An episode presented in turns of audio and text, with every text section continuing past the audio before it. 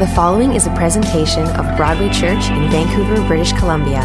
For additional media, visit BroadwayChurch.com. I had this really old school wooden sign hanging in my family's home. Like this was before Pinterest and, and, and Etsy, okay? There was this really old school kind of carving, and it was a quote from the book of Joshua. It said, As for me and my house, we will serve the Lord. It was like a family mantra that stood over my family's home. And I took it as like a declaration saying, I don't care how you want to live in this confusing world, what you and your family do, but as for me and my house, we will serve the Lord. Now, what does it mean to actually be in a godly family? Does, does having a sign hanging in your family's home or, or, or, a declaration to the universe, does, does that make you a godly family? Does that mean you have healthy family relationships? See, we're right in the middle of a series today called God's Guide for Getting Along. So far, we've uh, covered social relationships and workplace relationships. Today, we're going to be discussing family relationships. We're trying to talk about the relationships in our life that, that are just so essential um, for, for navigating this crazy world. Now, as we talk about family relationships, just think for a moment. Is there any more emotionally charged relationship on earth other than family? Just think about your relationship with your father for a moment, or the lack thereof. Think about what pops in your mind when you hear the word mother, brother, sister, you see, all of these words that tie to family, just, they're so emotionally charged for us. There's no such thing as an emotionally neutral family. Like, they all bring up these, these real strong emotions, not all of them good. So, before we get too ahead of ourselves and begin to talk about family dynamics and family relationships, I just want to level the playing field with everybody, okay? Um, I want to start off by saying this, so just tune in here. The perfect family doesn't exist. There, I said it. Sorry, mom. Okay. The perfect family doesn't exist. It, family life is hard. Doing family well is hard. Parents are going to screw up. Kids are going to misbehave. We as humans are selfish. We hurt others. We try to get our own way all of the time.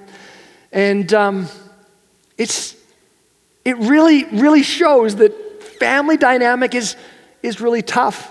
I dive into the Bible and I try to find a family that we can point to in the Bible, like a good, godly family in the Bible. And you know what? If, if you open up Scripture and you look through your Bible, you'll find story after story after story of, of dysfunctional families. You can't find a godly family, uh, a healthy family relationship in the Bible. It's not there. All these families we look at in the Bible are just totally dysfunctional. Take Adam and Eve, for instance. They sinned. And then how did Adam respond? He blamed his wife. And then Adam and Eve's two kids, one of them ended up killing the other one.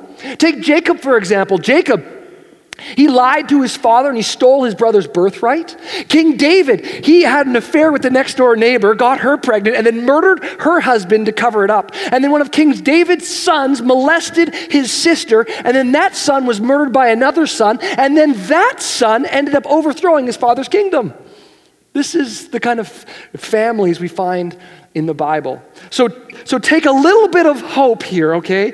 That just because you may come from a dysfunctional family, um, you, you're in good company. So this isn't all bad news, though, okay? Things can get better when it comes to family relationships. So when we look through the Bible and we look for examples of healthy family, we, we won't find any. But it doesn't mean that the Bible is quiet when it comes to family relationships. Today, we're actually going to look at uh, four keys to a godly family according to the Bible. Now, like I said, I don't come from a perfect family, and I'm not in a perfect family. And the keys to a godly family that we're going to be discussing today, I get wrong all the time. Well, I'm not teaching today's godly principles based on the authority of my own life.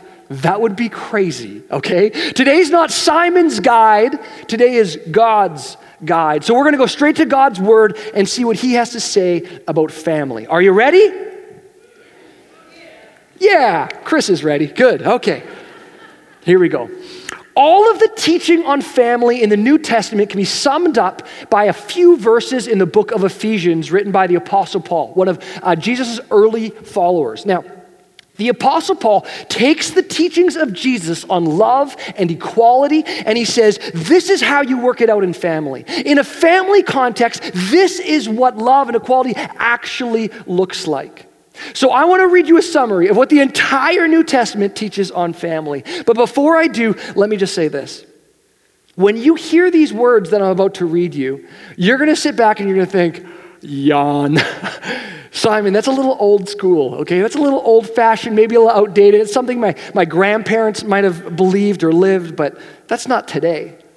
But when you hear these words, you need to know that when Paul wrote them, they were absolutely revolutionary.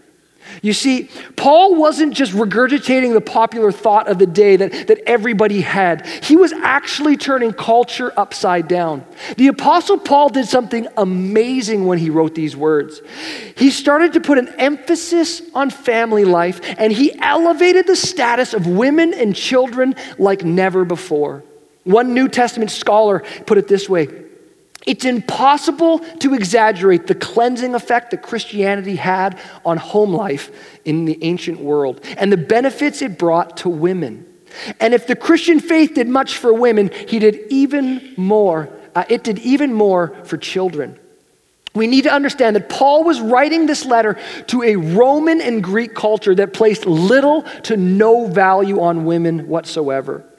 See, for a Jewish man in his morning prayer, there was a sentence that included him thanking God that he wasn't a Gentile, a slave, or a woman. See, under Jewish law, a woman was not a person, but a thing, a possession of her husband, much like his horse or his house.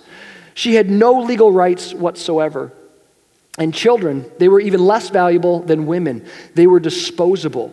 In Roman culture, there was a custom that when a child was born, it was placed before the father's feet, and the father had the, the, the, right to pick up that child and decide to accept it or simply throw it away. A Roman father had absolute power. Um, he could do anything he liked with his family. He could sell them into slavery, he could make them work in the fields in chains, or he could inflict even the death penalty on his own family. So it's to this culture and to this background, this setting, that Paul begins to write this, this letter about how family should actually operate. It was so new, it was so countercultural. Okay, are you ready? You feeling like you're getting a grip on this now? Uh, let me read you the highlights from Ephesians chapter 5 and 6. Paul writes, When it comes to family, submit to one another out of reverence to Christ. Wives, submit yourselves to your own husbands as you do to the Lord. Husbands, love your wives, just as Christ loved the church and gave himself up for her. Children, obey your parents in the Lord, for this is right. Fathers, do not exasperate your children. Instead, bring them up in training and instruction of the Lord. And there you have it healthy family relationships according to the New Testament. Let's close in prayer. At first glance, like I said, you, you look at this and you go, this is kind of old school, Simon. This is pretty old fashioned, not very revolutionary at all. But the impact that this had on the ancient world, this biblical teaching, so impacted it that it's actually become the base standard for family life today in our Western world. The first thing that Paul teaches for a godly family to work is this. As your outline says, godly families put Jesus first. Godly families put Jesus first. Ephesians 5:21 says, "Submit to one another out of reverence for Christ." Healthy family relationships, they actually exist in the context of mutual submission out of reverence for Christ. See, when we put Jesus first when it comes to family, how we treat one another actually comes through the lens of how Jesus first treated us. Mutual submission means we serve, we serve one another just as Jesus first served us. The Bible tells us that while we were still helpless, Christ died for us. So now, out of reverence for Christ, I'm to serve others with my life. So, what does putting Jesus first in family actually look like? It looks like mutual submission. Mutual submission. See, putting Jesus first in family looks like submitting to one another. As your outline says, mutual submission asks, asks the question how can I help you? How can I help you? See, think about this. How revolutionary would this be if we could just get this one thing right? If we could just go around to our family and start to ask the question, yeah, I know I got a lot on my plate and I'm pretty busy at work and different things, but how can I help you? How can I start to leverage my time, my talents, my gifts, my money, my energy, my, my everything, my power, my influence to serve you? How could I submit to you? How could I help you? See, that's mutual submission. And that's what it looks like to put Jesus first in family relationships. Okay, let's move on. This brings us to the second key to a godly family. Godly families are strengthened by godly marriages. Godly families are strengthened by godly marriages. See, Ephesians 5:22 says, "Wives, submit yourselves to your own husbands as you do to the Lord." Ephesians 5:24 says, "Husbands, love your wives just as Christ loved the church and gave himself up for her." Husbands and wives, you need to love and to serve each other well. Now, I don't want to spend too much time here because next week, Pastor Darren's going to be wrapping up our God's Guide series by talking about healthy, uh, healthy marriage relationships. Um, but suffice to say that when Paul tells wives to submit to their husbands, he's doing this in the context of mutual submission. Loving and serving your spouse, okay? This seems like a pretty normal concept today, right? I don't think I'm gonna get any hate emails by saying you should love and serve your spouse, okay? Like this is every wedding you've ever attended, they say this in, in the ceremony at some point, like you need to love each other. This is pretty basic. But I'm telling you that when Paul wrote these words, this was revolutionary. No one was doing this, this wasn't the common practice. See, by writing these words, Paul is elevating the status of women like never before. He's describing an equal partnership in marriage. And even though Pastor Darren is going to be uh, unpacking what a healthy marriage relationship will look like next week, I can't go any further and talk about healthy family relationships without talking about how vitally important your relationship with your spouse really is. Husbands and wives, listen, you are the core of your family. Your relationship with your spouse is the most important relationship in your family. Not the relationship with your kids, not the relationship with your in laws, but your relationship with your spouse. Your kids are number two, and your relationship with your spouse is number one. And don't get this mixed up. Husbands, listen to me when I say this. The greatest gift you could ever give your kids is to love your wife well. Wives, listen. The greatest gift you can ever give to your kids is a great relationship with your husband. Godly families are strengthened by godly marriages. Okay, one last thing. If you're here and you are a solo parent, let me encourage you.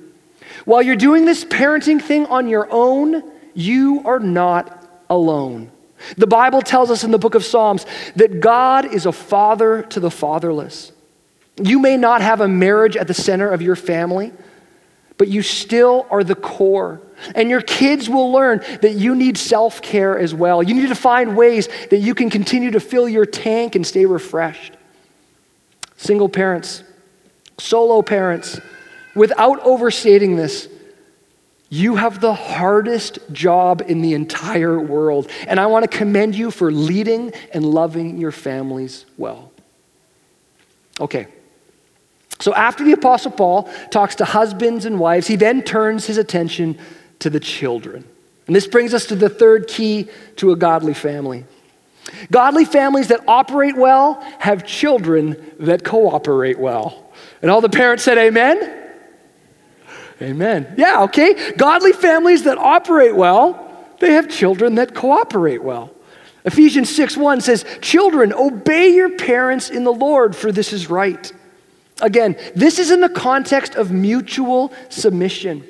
Kids, you need to obey your parents. And not out of reverence to your parents, okay, kids? Because at times your parents aren't worthy of your reverence, right? We are to obey our parents out of reverence to Christ. See, we're called to submit to one another out of reverence for Christ.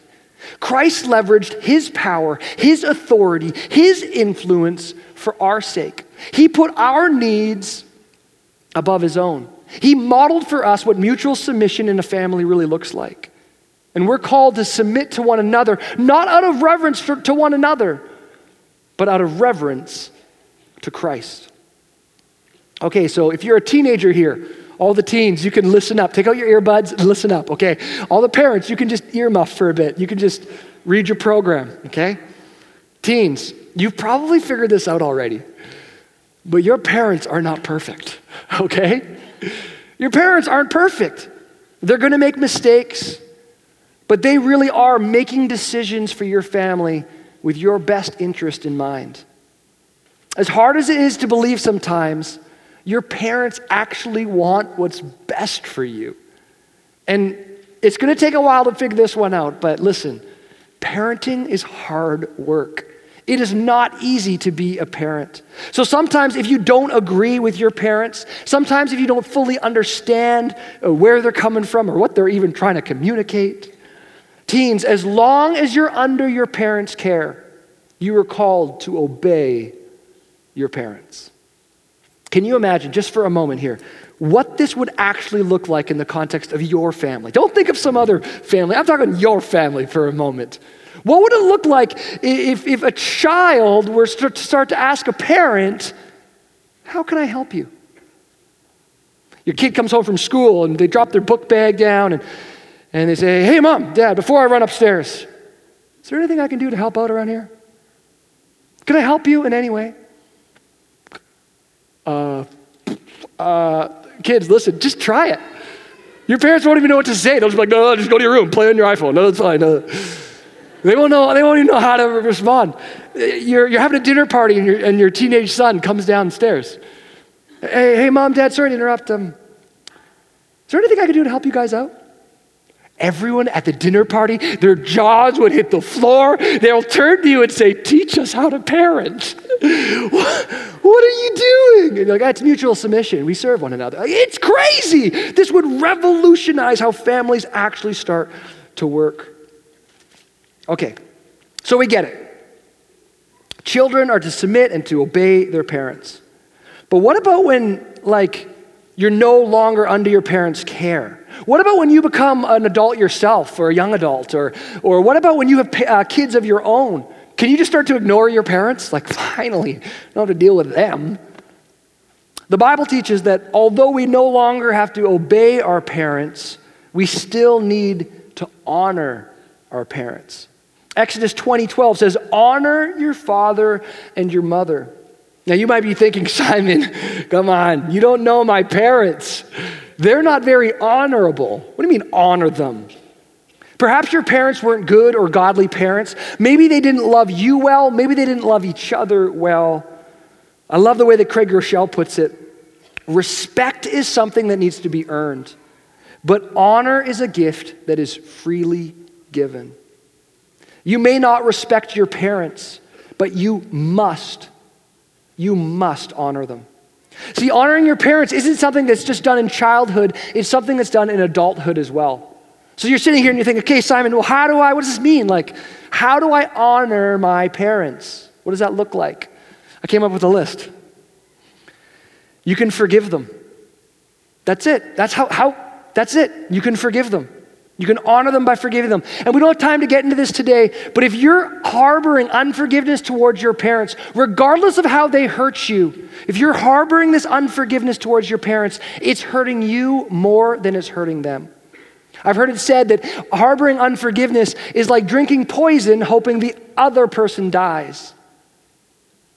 Some of you here today, you need to start honoring your parents by simply forgiving them. You can keep in contact with them. You can make phone calls. You can send them pictures of the kids. You can listen to their stories. Whether it was the fifth time you've heard it or the 500th time you've heard it, you can just listen to their stories. You can seek their wisdom. You don't have to take their advice, you just have to seek it, okay? But you can seek their wisdom. You speak of the good and not the bad. Use the phrase, uh, one thing you taught me that I'll always remember was, I'll never forget this thing that you did for me because it. Remind them of the positive impact that they've had and have on your life and support them. Remind them that as they age, you're going to be there to support them no matter what. 1 Timothy 5 8 says, Anyone who doesn't care about his own family is worse than an unbeliever. Now, this whole mutual submission thing, this is a two way street. That's the mutual part of mutual submission. So, as children, we're to obey and to honor our parents, but Paul goes on to talk to parents about how they should treat their children. This brings me to the fourth key to having a godly family.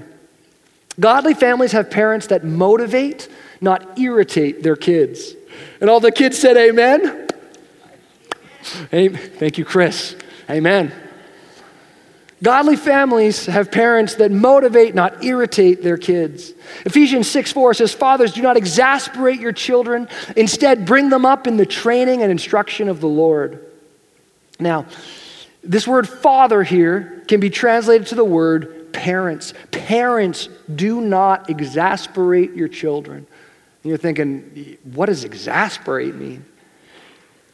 Do not provoke your kids to anger. Do not, do not treat them in a way that they're going to become bitter. And this is not like a, hey, I don't want to clean my room. I'm bitter and angry at you. Nah, this is a deep rooted, deep rooted bitterness that goes beyond just the task at hand and starts to shape the character of a child. So, how do parents motivate and not irritate their kids? Essentially, there's two ways that parents can motivate their kids. And I want to just park here for just a quick, for a quick, quick hot second. Parents, I want you to evaluate how you're doing in these areas. Okay, so no finger pointing, no elbow jabbing. Just in your own life, I want you to evaluate how you're doing in these two areas, ways that the parents can motivate their children. The first is discipline. Discipline. Believe it or not, children are motivated by good discipline. They want it, they crave it, and they need it. Discipline is motivating when it's caring and it's consistent. If a child receives no discipline, they grow up to be totally spoiled, right? Totally disrespecting authority, and they will not contribute as healthy adults one day. If a child receives improper discipline, this will embitter them as well. If a child is abused or if they're disciplined in anger, the, the child, he, he'll never learn how to deal with his own anger and emotions. Think about it. When growing up, uh, the child will think, when I'm angry, it's okay to curse. When I'm angry, it's okay to hit someone. When I'm angry, it's okay to go crazy because they've never seen and were properly shown how to deal with their emotions. Now, throughout the parenting journey, there will be years where discipline is absolutely essential, and it's never more important than in the early stages of parenting. So let me just quickly talk to the early stage parenting parents for a moment. I want to say this about discipline. If you're in the early stage of parenting, discipline is exhausting. It is absolutely exhausting. If it's easy, you're doing it wrong, okay? It should be exhausting. But keep at it, parents. You are doing your children a favor by disciplining them well. Parents, be careful because this need for discipline as your child gets older turns into a desire for control. And uh, parents, we have the tendency to ta- hang on too tightly to the control and the reins of control over our children. What happens is we end up showing our kids that we don't, actually don't trust them. We don't trust that, that the parenting job we've done, and we don't trust that they're becoming these capable young adult humans that can actually make good choices for themselves. I've heard it said it's better to make a mistake of too much trust rather than too much control. Just last week, the New York Times put out an article about snowplow parenting. Have you heard of this? Snowplow parenting. I've heard of helicopter parenting, right? when a parent's always like around their kids and they're like little helicopter parents. Okay, snowplow parenting. This is what uh, the New York Times says. Snowplow parents are like machines chugging ahead, clearing away obstacles from their child's path to success. They don't, they don't ever let their child encounter failure or frustration. They ran a study of over 1,100 parents that have young adult children between the ages of 18 and 28 years old. The study found that 76% of parents reminded their young adult children about deadlines at school. 74% made appointments for them, like haircuts and doctor's appointments. And 15% of parents texted or called their adult children to wake them up every morning. Craziness. Okay, so, proper discipline is one thing we can do to motivate our kids. This is the other area I want you to focus on, parents. How are you doing in this area? Affection. Affection. Affection is motivating when it's genuine and it's generous. Parents, our affection needs to be lavish and it needs to be uh, constant. Now, affection isn't just cuddles and hugs and kisses, although that is a part of it. And physical affection will change as your child gets older. But uh, affection can take on different um, forms throughout the parenting journey. It's been said that a child spells love T I M E. Is there any more practical way to show love and affection to your child than spending quality time with them? See, parents, our, our children can become bitter if we start to neglect them. When we start to prioritize work or social life or, or even church above our kids. Your work and your career, as, as important as they are, are never more important than your children. Parents, hear me when I say this. Your words weigh a thousand pounds. And all children, they long for affection. They long to hear the words from a parent to say, Well done, I'm proud of you. And a little bit of encouragement can shape your child's future. One father, looking back at the parenting process in retrospect, shares some beautiful insights. He says, If I were starting my family again, I would love my wife more in front of my children. I would laugh with my children more at our mistakes and our joys. I would listen to my children more, even to the littlest one. I would be more honest about my weaknesses and not pretend perfection. I would pray differently for my family. Rather than focusing on them, I'd focus on me. I would do more things with my children. I would do more encouraging. I would bestow more praise. I would pay more attention to the little things. I would speak about God more intimately. Out of every ordinary thing, of every ordinary day, I would point them to God. But you want to know what the best way to show affection to your children is? Simply ask them the question How can I help you? How can I help you? Son, daughter, how can I leverage my influence, my power, my energy, my time, my authority to serve you? It's the principle of mutual submission in action. See, you're modeling for them the very thing that God, our Heavenly Father, first modeled for us. So, if you want to be in a healthy family relationship, if you want to be a godly family, today we've learned godly families put Jesus first. Godly families are strengthened by godly marriages. Godly families that operate well have children that cooperate well. And godly families have parents that motivate, not irritate their kids. And this brings us to the big idea. The big idea here at Broadway, we sum up the teaching each and every week. It's simply this the healthiest family position is mutual submission. The healthiest family position is mutual submission. Asking the question, How can I help you? It may seem so simple, but if you take on the family position of mutual submission, it has the power to revolutionize your family. Now, if you're here and you're not a follower of Jesus Christ, this this is all just really good advice. You can go home today and you can start to ask the question, How can I help you to your family? And you just watch as the principle of mutual submission starts to bring healing and grace to your family. If you're here and you're not yet a follower of Jesus Christ, you can go home and start to love your spouse well. You can start to encourage your kids and honor your parents. But if you're here today and you are a follower of Jesus, then this just isn't good advice. This is a command. This is a necessity. We have to take this seriously. If we want to follow God's guide, then submitting to one another out of reverence for Christ is the secret to making family work. The healthiest family position is mutual submission. Let me fi- uh, finally close with this. If you're here today and you have yet to surrender your heart to God, you've never made the decision to put Jesus first in your life.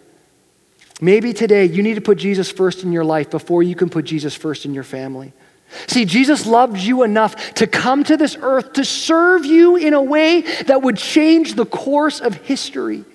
See, Jesus looked at his creation and he first asked the question, How can I help you? See, Christ leveraged his power, his authority, and his influence for your sake. He put your needs above his own. Romans 5 8 tells us, But God demonstrates his own love for us in this. While we were still sinners, Christ died for us. And by dying on the cross, he paid our moral debt so that you can be in a relationship with the God of the universe, where Jesus himself practiced the principle of mutual submission on your behalf first. So today, if you're here and you want to accept this grace and you want to accept this gift of salvation, I would be honored to lead you in a little prayer as we say yes to Jesus together.